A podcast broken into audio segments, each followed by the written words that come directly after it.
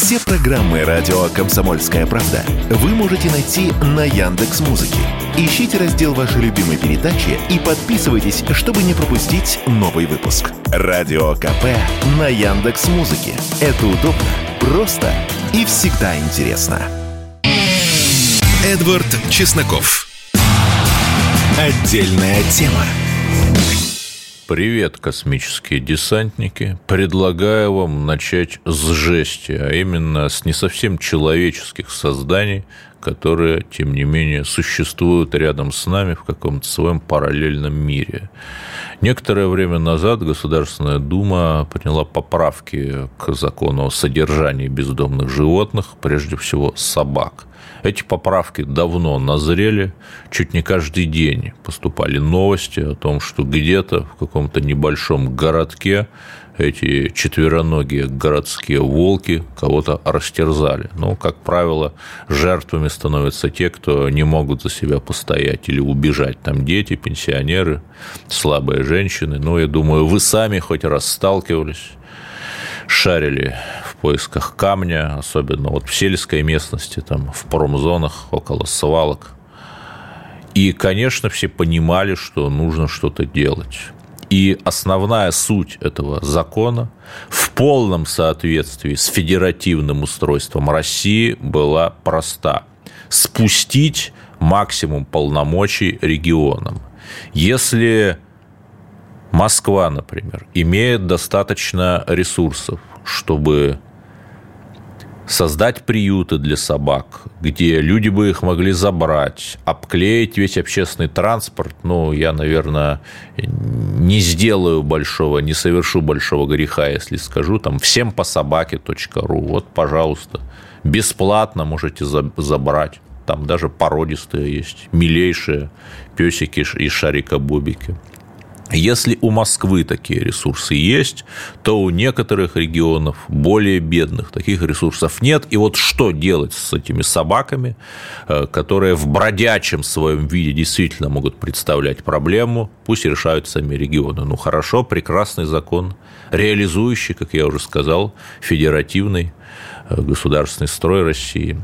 И вот 17 ноября в пятницу Народный хурал Бурятии, то есть местный парламент, принял закон, разрешающий усыплять бездомных, больных и опасных собак, отловленных на улицах. При том, что я общался с депутатами Думы в ходе этого закона, который обсуждался на федеральном уровне, модельного закона, рамочного, брал комментарии, читал их комментарии, и все как один говорили, нет – Нигде в законе не написано, что собак можно убивать. И еще раз, я сейчас не хочу быть каким-то таким наивным зоозащитником, типа как из фильма 28 дней спустя, когда вот такие же полоумные экоактивисты выпустили обезьянку из лаборатории, она больна была вирусом ярости, и человечество превратилось в зомби, и все стало плохо. Из-за экоактивистов. Нет но при этом понятно, что есть условия, при которых, ну, к сожалению, сложно избежать какого-то совсем негативного сценария.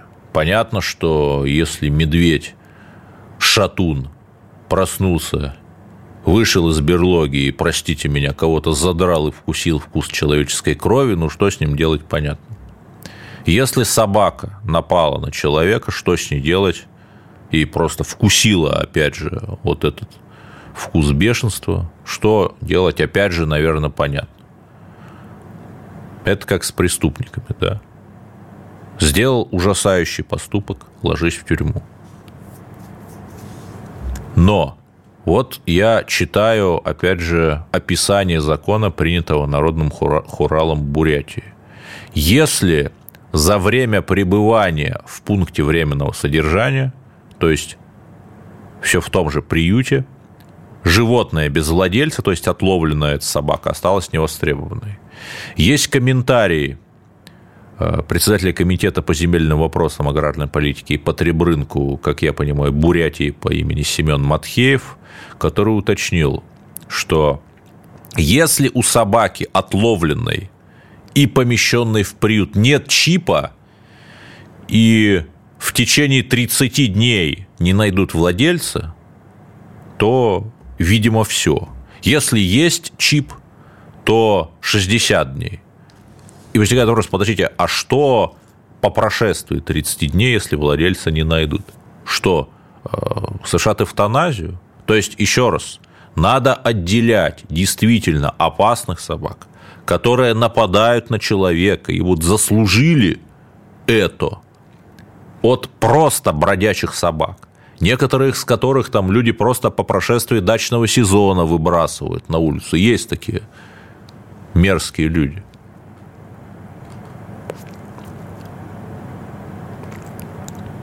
Или что? Вот давайте мы все-таки не будем уж совсем до какой-то жести доходить. Что, если 30 дней собака в приюте просидела, э, то значит ее нельзя отправлять на радугу, простите меня. А на 31 день уже можно. Ну что это за бред? Вот я хочу, опять же, чтобы это, как говорится, осталось в инфосфере, вот давайте у нас депутаты, зоозащитники, док-хантеры, общественники, все как-то договорятся, региональные чиновники, все договорятся, чтобы не было невинной собачьей крови. Что нельзя там их... Э, ведь э, вот депутат Федот Тумусов, он предлагал во время обсуждения федерального закона хорошую же идею. Давайте этих собак э, научим, например. Почти всякая собака поддается обучению, там направим в зону СВО, например. Ну, еще раз, да, это там звучит бредово, но это звучит менее бредово, чем убийство собак после того, как их в течение 30 дней никто не забрал из приюта. Позориться давайте не будем. Пусть нас запомнят как людей, которые не делили, а множили и не создавали условия для убийства, а создавали условия для жизни – И здесь опять мы выходим на следующую тему. Это соразмерность преступления наказанию. Да, собака представляет угрозу, бродячая в городских джунглях, но надо ли ее за это лишать жизни? Соразмерна ли та угроза, если, опять же, она не нападала на человека? Я не думаю. Если некий журналист или журналистка удаляет материал с негативной публикацией о каком-нибудь уважаемом человеке за деньги, да. Этого никто не отрицает. Тут закон, безусловно, нарушен. То надо ли этому журналисту давать 14 лет? Да, вы понимаете, на что я намекаю – громкое дело. Я даже не буду, наверное, называть имена. Вот обвинение запросило 14 лет двум, ну, очевидно, не очень умным женщинам, которые там вели какой-то телеграм-канал. И опять же представляется доказанным, что действительно там они взяли деньги, ну, по сути, за блок там и за снятие какого-то негатива. И возникает вопрос, ну, зачем? Причем, опять, я их не оправдываю. Вор должен сидеть, это у нас, кажется, вшито где-то на подкорке, с этим никто не спорит. Но сколько там у нас вот эти странные личности, блокировавшие аэропорт Махачкалы, евреев там искавшие в духе 1938 года «Хрустальные ночи». Некоторые из них получили там по 15 суток кто создал большую угрозу общественной безопасности. Вот я здесь не буду говорить, потому что здесь и так все понятно. Вот и опять пусть это останется в инфосфере и бессознательной массовости. Русский человек, он за справедливость. Он, безусловно, за, за наказание для преступника, но за наказание соразмерно. Собака гавкнула – журналист снял негатив, ну что в эту собаку за то, что она тявкнула из арбалета сразу?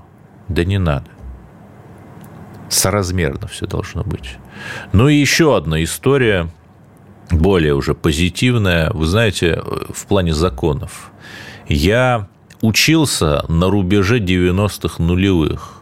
тогда у нас не то что смарт, вообще никаких фонов в школе не было. И знаете, мы как-то учились.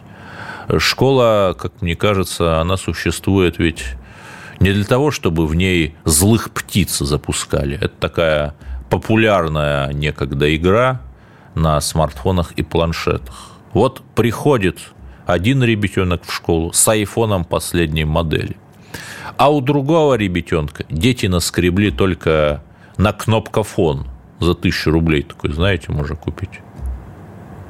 Кому от этого лучше, что один ходит с айфоном, а второй чувствует свою ущербность? Никому не лучше. Кому от этого лучше? Например, есть, э, я вас удивлю, если вы не знаете, есть такое движение тоже среди подростков «раздразни учителя». То есть подросток э, дразнит учителя, там всячески его доводит, учитель или учительница уже там начинает орать, и подросток потихоньку снимает там вот это вот, как сорвавшийся учитель орет, и выкладывает там в некие закрытые группы. Это, это что, надо, что ли? Это сомнительно. И еще раз, я, как сам, который учился в школе, у нас и уроки труда были, и очень хорошо, что депутаты приняли закон, согласно которому телефоны, за исключением экстренных случаев, которые, к счастью, немногочисленны, будут в специальных шкафчиках, а не на уроках отвлекать и помогать списывать. Продолжим через пару минут. Эдвард Чесноков. Отдельная тема. Да, ну давайте про международку. У нас вот там какой-то фонд «Свободная Россия» иноагентский и экстремистский образовался. Ну, образовался и образовался. Близок он был к Навальному, осуждаем как экстремист и нехороший человек. И что произошло? Э, Светов, иноагент, кстати, в работе на Кремль его никак не заподозрил, опубликовал расследование о том, что у навальнистов есть фабрика троллей, там у нее там годовое финансирование порядка миллиона евро. И ладно бы они на Кремль нападали, но они нападали и на других либералов, там наподобие Ксении Собчак.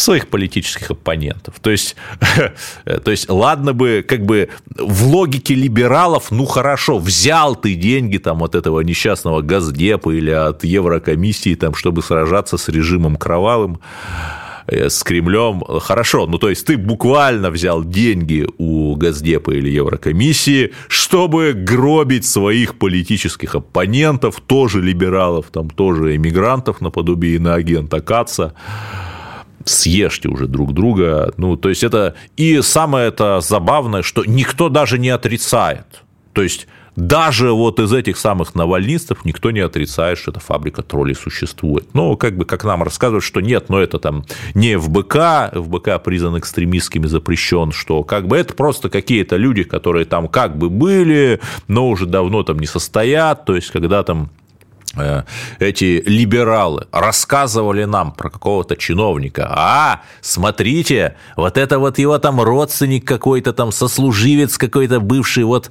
опубликовал он сделал какую-то фирму, которая там закупки выигрывала. Понятно, коррупция. А когда какие-то вот бывшие навальнисты, ну, как бывшие, там, вчерашние, по сути, держат огромную фабрику троллей, то как бы, ну, это никак не связано с запрещенным экстремистским ФБК. Это вот, ну, просто оно само собой образовалось, все они там уволились две недели назад, и вот а наш конь в пальто, он белый сферическо-коневакуумный, да.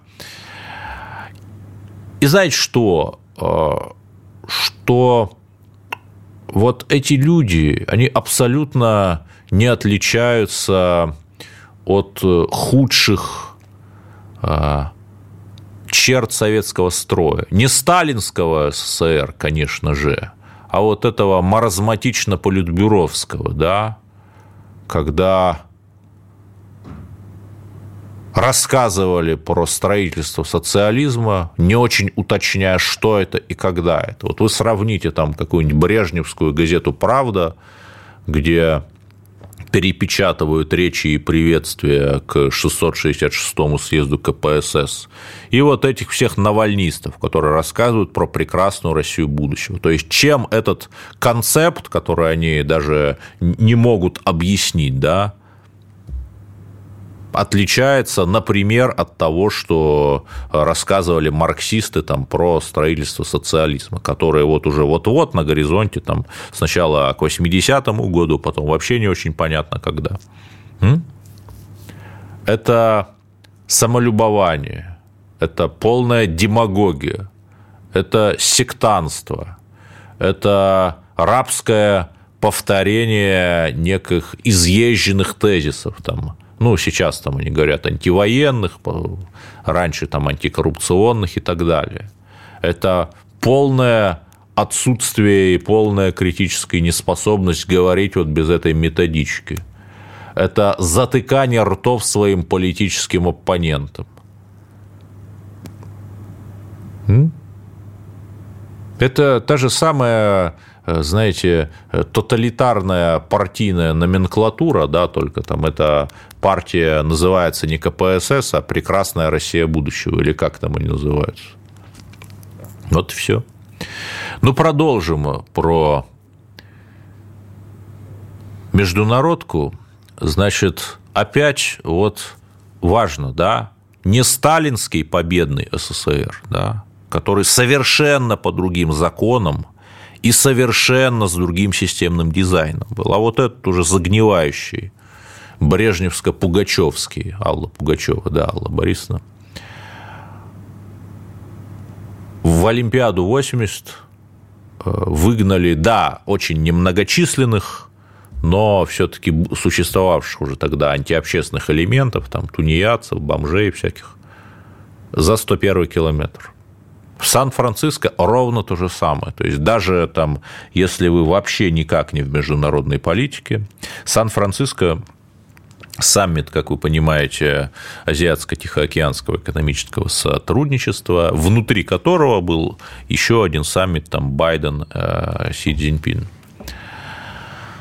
Выгнали всех наркоманов. Там буквально, то есть это официальные данные, в солнечном штате Калифорния 250 тысяч бомжей. Четверть миллиона. Да, там и население справедливости ради огромное, 40 миллионов. Но даже на 40 миллионов, четверть миллиона, тем более там как бы они в основном в городах, это как-то много. Фентаниловые наркоманы. То есть просто вот ты идешь, вы, наверное, видели видео, вот идет человек, и там просто торчки, торчки, торчки, торчки. Нет, это у нас там бомжи какие-то, алкаши, нарики есть, но у нас там пройдешь там один-два где-нибудь. Но не толпы, слава богу. И вот всех этих ребят взяли и выселили за 101-ю милю, ну, видимо, чтобы не смущать товарища Си. То есть это абсолютно та же самая история. Помните, ну да, там это, наверное, такая байка. Ну, приезжал Никсон к Брежневу, да, там снесли ради него старые дома на пятачке у Кутафии башни, у Боро... на Боровицкой площади. Ну, опять же, там, возможно, это городская легенда, но вот она такая есть, да. То же самое, то есть с точки зрения системного дизайна, товарищ Байден сильно хуже Брежнева. Брежнев э, хотя бы кинотеатр «Россия» назвал и гостиницу «Россия». Сейчас, кстати, это сложно себе представить, но были они такие шестидесятнические семидесятнические постройки. Так вот, и самое главное, американцы показывают критическую неспособность договариваться. Вот они там с Си что-то порешали. И что? Байден называет Си диктатором. Ну что это такое? Ну, вы можете себе представить, там, чтобы к России там кто-то приехал договариваться, и мы бы так его сказали, там, эй, там, робот-электроник с перегоревшими микросхемами. Слава человекам, смерть роботам. Да нет, конечно, никто у нас такого не скажет. А они нормально. И вот как с ним договариваться? О чем? Вот есть Борис Надеждин, который заявил о своих политических амбициях, он вот говорит, давайте идти не в Китай, а на Запад. Товарооборот России с Китаем сейчас 200 миллиардов. Вот по итогам этого года, может быть, даже превзойдет эту цифру. 200 миллиардов долларов. Как Борис Надеждин намерен эти 200 миллиардов долларов в случае гипотетического поворота по Борис Надеждинскому а, в Европу назад компенсировать? За счет чего? За счет кого там? За счет ваших денег? Может, за счет своих? Я не знаю. Ну, либералы они такие. Причем Ладно бы э, нам говорят идти на Запад. С кем там общаться? Вот э, с Байденом, который уже вообще непонятно на каком свете пребывает. С кем? С Урсулой? Не знаю. При этом, ладно, э, все, я так довольно критично настроен. Вот я в своем телеграм-канале опубликовал тоже статейку про святые 90-е. Газета 1996 года, 14-15 декабря, ну вот почти эти дни. По данным председателя пенсионного фонда, к 1 декабря 1996 года общая задолженность перед пенсионерами составит 18 триллионов рублей – Сейчас весь бюджет 36,6 триллионов рублей. Да, тогда рубли были не деноминированы, но тогда и доллар, извините меня, по 5 рублей за доллар шел, а там не по 90, как сейчас. Так что то на то. Министр финансов Александр Лившиц вынужден был пообещать, что уже к 1 декабря 1996 года правительство представит график выплаты пенсионных задолженностей. Правительство должно пенсионному фонду с 1992 по 1996 год уже 12,5 триллионов рублей. Для того, чтобы выплачивать пенсии, Пенсионный фонд РФ постоянно берет кредиты в коммерческих банках.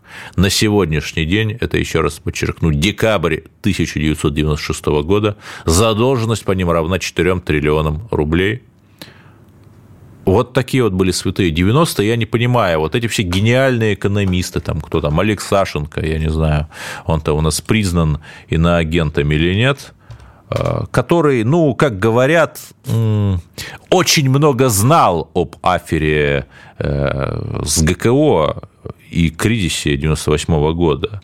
Э, вот почему все эти гениальные экономисты да, элементарно не навели порядок с выплатой пенсии? Да? Но человек был замминистра РФ, первый зампредседателя Центробанка в 90-е. Позор вам, либералы, вы обанкротились. До свидания, продолжим. Эдвард Чесноков. Отдельная тема. Политолог и эксперт по Польше Юрий Бондаренко у меня сейчас на линии. Юрий, я вас пригласил по несколько другому поводу, но поскольку вы все-таки в первую очередь полонист, в третьей речи Посполитой по итогам выборов вот это вот э, правое движение местное ушло, пришло какое-то вот более либеральное и проевропейское. То есть будет ли теперь Польша более дружелюбна к России? Нет, не будет. А вместо зоологических русофобов Качинского пришли э, евроатлантисты.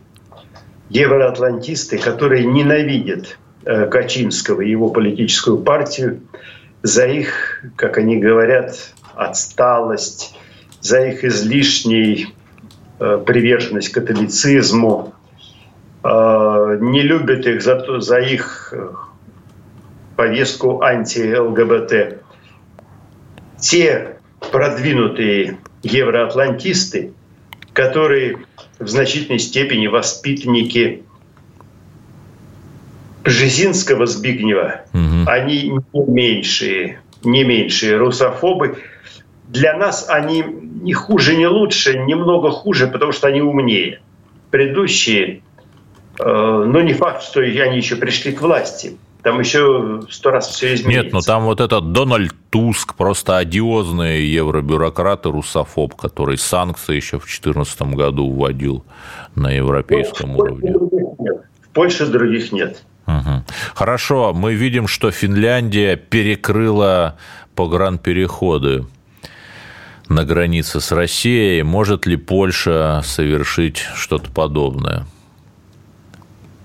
Но у нас погранпереходы только в Калининградской области. Ну, закроют они. От этого ровным счетом ничего не изменится. Абсолютно. Но Наша граница снабжение продуктами все-таки частично идет по суше. Это важно. Ну, какими продуктами? Мы обеспечены в 100% собственными продуктами. Ну, хорошо, хорошо, да, это бог. Я вас, в общем, немножко по другой причине. У вас есть фонд, он называется «Возвращение», я правильно назвал? Фонд поддержки исторических традиций. Да, вы известны как такой ярый антибольшевик. Я не хочу ни в коей мере разжигать, но тут вот достаточно интересная такая история. Одновременная атака на два памятника нашим деятелям белого движения. Опять же, я там не выступаю адвокатом, но они были и красные были. В Омске неизвестные развандалили, осквернили памятник Колчаку, написали «Палач», в Ростове, где поставили памятник барону Врангелю, тоже, ну, пока что просто листовки раздают против этого памятника, но памятник уже обмотали пленкой, не очень понятно почему, то ли для защиты от вандализма, то ли убрать хотят. Вот действительно ли все эти люди это какие-то страшные враги России, а те, кто вот выступают против памятников этим людям, это патриоты России? Ну, те, кто против памятников, они просто жертвы пропаганды. Вы сами понимаете, 70 лет народ оболванивали в жесточайшим образом. Были все... Нет, ну, но эти 70 лет давно прошли, понимаете, уже там сколько? Вот, ну, мне под 40 лет уже, я 87-го года, ну, ну все. Вы скажите мне, пожалуйста, Эдуард, хоть что-то изменилось у нас, по большому счету, э, в топонимии? Изменилось в Москве, центр города. Центр города. Частично в Петербурге, еще в двух-трех городах по десятку названий более-менее. В стране по-прежнему 10 тысяч улиц Ленина, там Карл Маркс, Сурицкий, Моисей Соломонович и всевозможных деятелей выше крыши. У нас нарушаются все возможные законы. Закон о недопустимости прославления терроризму – но у нас стоят памятники террористам. Террористам, которые, на руках которых кровь невинных людей. Халтурин взорвал э, в Зимнем дворце и погибли десятки гренадеров. Да, это э, покушение на Александра II было. И таких очень много. Каляев. Но это, это просто откровенные э, террористы. Им стоят памятники. Откуда взялись все эти улицы Володарского, Урицкого и прочих? Откуда? Потому что большевики знали, что название – это самый дешевый и самый действенный вид пропаганды. Поскольку, как бы мы ни относились к названным, мы в своей речи не можем обойтись без этого. Это ничего не стоит. Сейчас говорят, вернуть название – это большие деньги. Это вообще ничего не стоит. А, ну, давайте немножко вот отмотаем назад. Вы сказали, а вот назовите там город, города, где вот эти вот э, были бы возвращены названия, пожалуйста. Есть город Грозный. Я помню, что в шестнадцатом году я там жил в хостеле на улице Розы Люксембург, а сейчас я не могу найти эту улицу там. А, а, они переименовали в честь там каких-то чеченских деятелей. Вот вот, пожалуйста. Не только чеченских, и там и исторические русские названия были частично возвращены. Но это, да, это важно, да. Это важно. В частности, мне посчастливилось, когда я, будучи директором Российско-Польского центра диалога согласия, привез группу иностранных э, журналистов, политиков, в том числе поляков, в Грозный, э, я нашему сопровождающему чеченцу, очень умный человек, я посоветовал, говорю, а тогда была очень жива э, история с тем, что имя Ахмада Кадырова присвоили одному из мостов в Санкт-Петербургу. Я сказал, а вы сделайте наоборот. Вы назовите одну из улиц в центре Грозного Санкт-Петербургской. Угу. И назвали. И когда я был, я смотрю, вместо улицы Интернациональной, она идет прямо параллельно проспекту Путина и Кадырова. Написано улица Санкт-Петербургская. Вот это ментально соединяет нас с Грозным. Когда я говорил своим друзьям, что вот, видите, как здорово.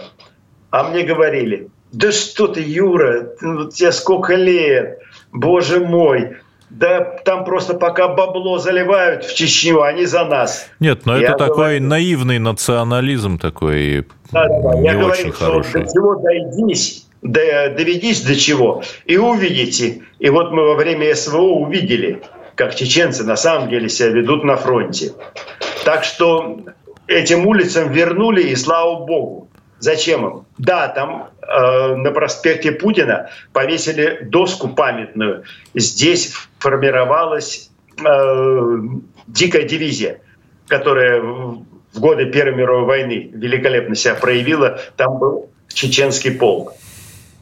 Да, при этом, что поразительно, вот наши все эти левые пропагандисты, которые стоят в каком-то маленьком городке, там, условную улицу Урицкого там переименовать, э, я не знаю, в Воскресенскую или Благовещенскую, устраивают ужасающую истерику, но почему-то они молчат, когда после того, как в Грозном переименовали там все улицы Маркса и Роза Люксембург в какие-то вот свои традиционные названия.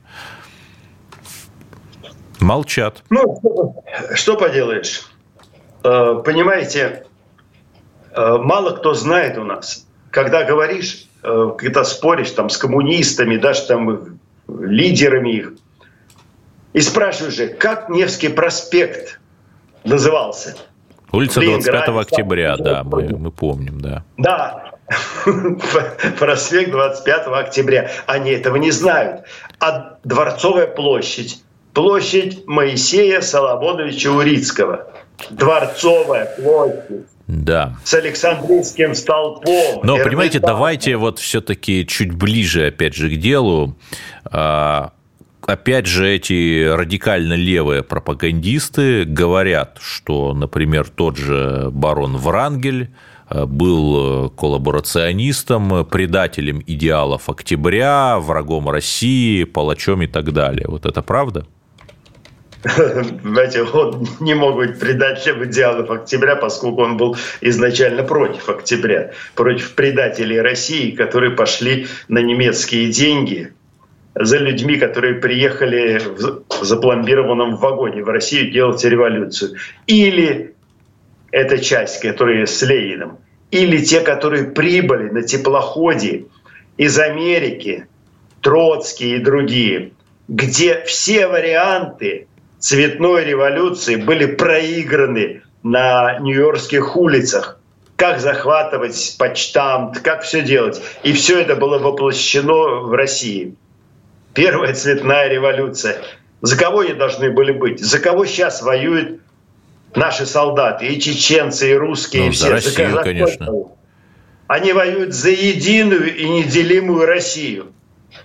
А за кого воевал Колчак и Врангель, и Деникин, за кого они воевали? Они воевали за ту же единую и неделимую Россию. Им для себя лично ничего было не нужно. Лично для них было безразлично. Кстати. У нас полминуты э, осталось, просто очень коротко, да, пожалуйста. Вы знаете, этот самый э, Колчак был именовался официально верховный глав, э, главнокомандующий и верховный правитель. А, Почему? Юрий Бондаренко у нас завершилась. Политолог Юрий Бондаренко. Остаемся с нами. Чесноков. Отдельная тема. Мы продолжаем наш ужасающий и бескомпромиссный эфир. Но давайте все-таки поговорим в итоге о чем-то хорошем. Россия просыпается от сна. Я цитировал в первом блоке ужасающий, конечно, фрагмент о миллиардных, триллионных в тогдашних неденоминированных рублях задолженностях перед пенсионерами. Но Россия просыпается. Посмотрите, есть доступные архивы, архивы фотографий, там PastView самые известные. Посмотрите, как выглядели наши города там еще лет 20 назад. И как они выглядят сейчас. Сколько построено станций метро. Сколько построено дорог, мостов. Вот на Украине за годы незалежности, там же, по-моему, ни одного моста через Днепр не достроено. А у нас? И мы живем, мы существуем, мы верим, опять же, в будущее. И, безусловно, есть проблемы. Ну, кто же отрицает существование проблем? Проблемы, безусловно, есть. Но, несмотря на то, что весь так называемый западный мир против нас, Запад – это не весь мир – вот, пожалуйста, я прочитал в африканистических телеграм-каналах Айрон Биби. Нет, это не Биби Нетаньяху, это другой Биби, э, тяжелоатлет э, из Буркина Фасо, выжимает штангу 265 килограмм. Э, и вот он выступает в поддержку с Россией чемпион мира четырехкратный, а, рекордсмен, один из крупнейших спортсменов. Э, при этом понятно, что это отчаянная смелость нужна, потому что сейчас просто за любое упоминание России просто подвергают культуре отмены. Из книги рекордов Гиннесса. Так я а, вот этот Айрон Биби. Так почему я о нем заговорил? А, потому что вот он публично поддержал Россию из Буркина-Фасо. Россия, в свою очередь, поддержала Буркина-Фасо, где пришел к власти полковник патриот Ибрагим Трауре э, свергнул там старое профранцузское правительство и стал строить с Россией свои контакты. Это же прекрасно. Так и более того, что вот мы говорим про советское присутствие в Африке, его никто не отрицает, оно благотворно для отношений с Африкой. Но Айрон Биби родился в 92 году, то есть он это не застал никак, и все равно, все равно вот эти люди, у которых нет вот этого флера нашей старой дружбы, они все равно за Россию. Почему? Ну, потому что они видят. При этом а, посмотрите, как поразительно. Отменять израильских спортсменов, причем я, опять же, там не хочу разжигать против Израиля, это тяжелый конфликт арабо-израильский, в котором мы, в общем, занимаем нейтралитет и просто выступаем за международное право. Но, тем не менее, отменять израильских спортсменов, э, хотя в связи с операцией э, Цахал в Газе там порядка пяти тысяч детей погибло, но отменять израильских спортсменов нельзя. Они вот как бы вне политики с точки зрения международных организаций. Отменять российских спортсменов можно. Это не двойные стандарты, это уже избитое слово, это просто такой позор. Это набранный в рот страуса, засунутого в песок, литр воды. И они молчат, вот вся эта их совесть мира. Их последствия для них, для Запада, конечно, будут ужасающими такими же ужасающими, как, например, для нацистской Германии были вот эти вот заигрывания с радикальными идеологиями. Еще одна новость, которая меня по-своему поразила. В секторе газа, там на территории подконтрольной теперь Цахал, некий офицер армии обороны Израиля поднял ЛГБТ-флаг. Как бы не очень понятно, при том, что вы можете найти немало высказываний, в том числе депутатов Кнессета израильских, религиозных традиционалистов, которые говорят, что как бы не наша эта тема, это я так очень мягко скажу, против ЛГБТ. А здание, разделившееся в себе, не устоит, как известно. И как бы возникает вопрос. То есть они вот этим ЛГБТ-флагом хотели сказать что? что оставшиеся, скажем так, натуралы, да, они теперь отменяются, что э, это их такой способ решения повышенной рождаемости в Палестине. Или что? При том, что э, эти люди мусульмане, вот палестинцы. И это для реально верующего мусульманина это грех.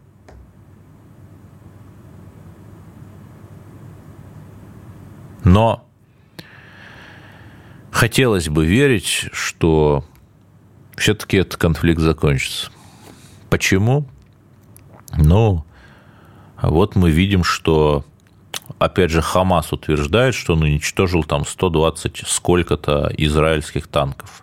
Даже если эта цифра завышена в 10 раз, мы, тем не менее, видим, что эти израильские танки, завязнув в этой огромной урбанистической зоне, этой огромной городской застройки, уничтожаются теми, кого, в общем, пропалестинцы называют группами сопротивления.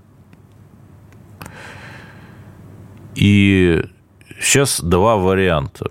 Или конфликт будет интернационализирован, то есть туда войдут, если туда войдет Ливан, то э, с Хизбаллой, то Израиль, значит, будет сражаться еще и с Ливаном. Тогда присоединится Иран, потому что не сможет потерять свою шиитскую ось. И вот буквально как во время Первой мировой войны, когда все европейские страны объявляли, объявляли войны друг другу, и вот начался такой эффект карточного домика из домино. И параллельно пользуясь тем, что внимание до того же Запада, да и частично российской аудитории отвлечено от Украины, я допускаю, что НАТО или Польша, поскольку, как сказал мой предыдущий гость, новое польское правительство вот этих евролибералов, оно столь же русофобское, оно чуть более умное, чем этот ПИС, ну, партия вот эта, которая там была, оно может ввести войска на Украину. Зачем? Ну, как зачем? По принципу уже можно. И может быть такая провокация. Украина обстреливает Польшу какой-нибудь ракетой. Многоходовая провокация. Говорит, что это Россия виновата, Россия обстреляла. Польша говорит, хорошо, тогда, чтобы мы нас не обстреливали, нас, поляков, мы вводим войска создаем себе зону безопасности, как, в общем, Турция, например, тоже страна НАТО, там, в Северную Сирию, в Курдистан там ввела войска, Африн, погуглите «Оливковая ветвь операция», там операция «Источник мира», тоже, чтобы создать зону безопасности. То есть, вот, пожалуйста. И тогда уже э, Украину будут буквально делить на перегонки – понимаете, да? И тогда уже будет можно, и, ну, что тогда будет, я там и Венгрия, безусловно, вмешается, и, возможно, Румыния, и много кто еще. Ну, просто для того, чтобы вот эта вот э, э, Украина не досталась России. Поэтому нельзя исключать. Вот сейчас мы видим там польские то есть постоянно именно напряжение растет на границе между Польшей и Украиной. Это очень интересная история, на которую почему-то никто не обращает внимания. Там польские дальнобойщики и фермеры там постоянно перекрывают границу, то есть что-то происходит, да, мы чувствуем вот это напряжение. Я думаю, я прогнозирую, что скоро последуют провокации. То есть кто-то, какой-то снаряд туда прилетит, ракета какая-нибудь туда прилетит, украинская, понятно, во всем обвинят Россию, и как бы, чтобы защититься, Польша может ввести войска на Украину. Ну, это только прогноз, но посмотрим. В любом случае мы верим в лучшее, верим в Россию, верим нашему президенту Владимиру Путину и слушаем радио «Комсомольская правда», чтобы о новых русских победах узнать самыми первыми. Эдвард Чесноков. Отдельная тема.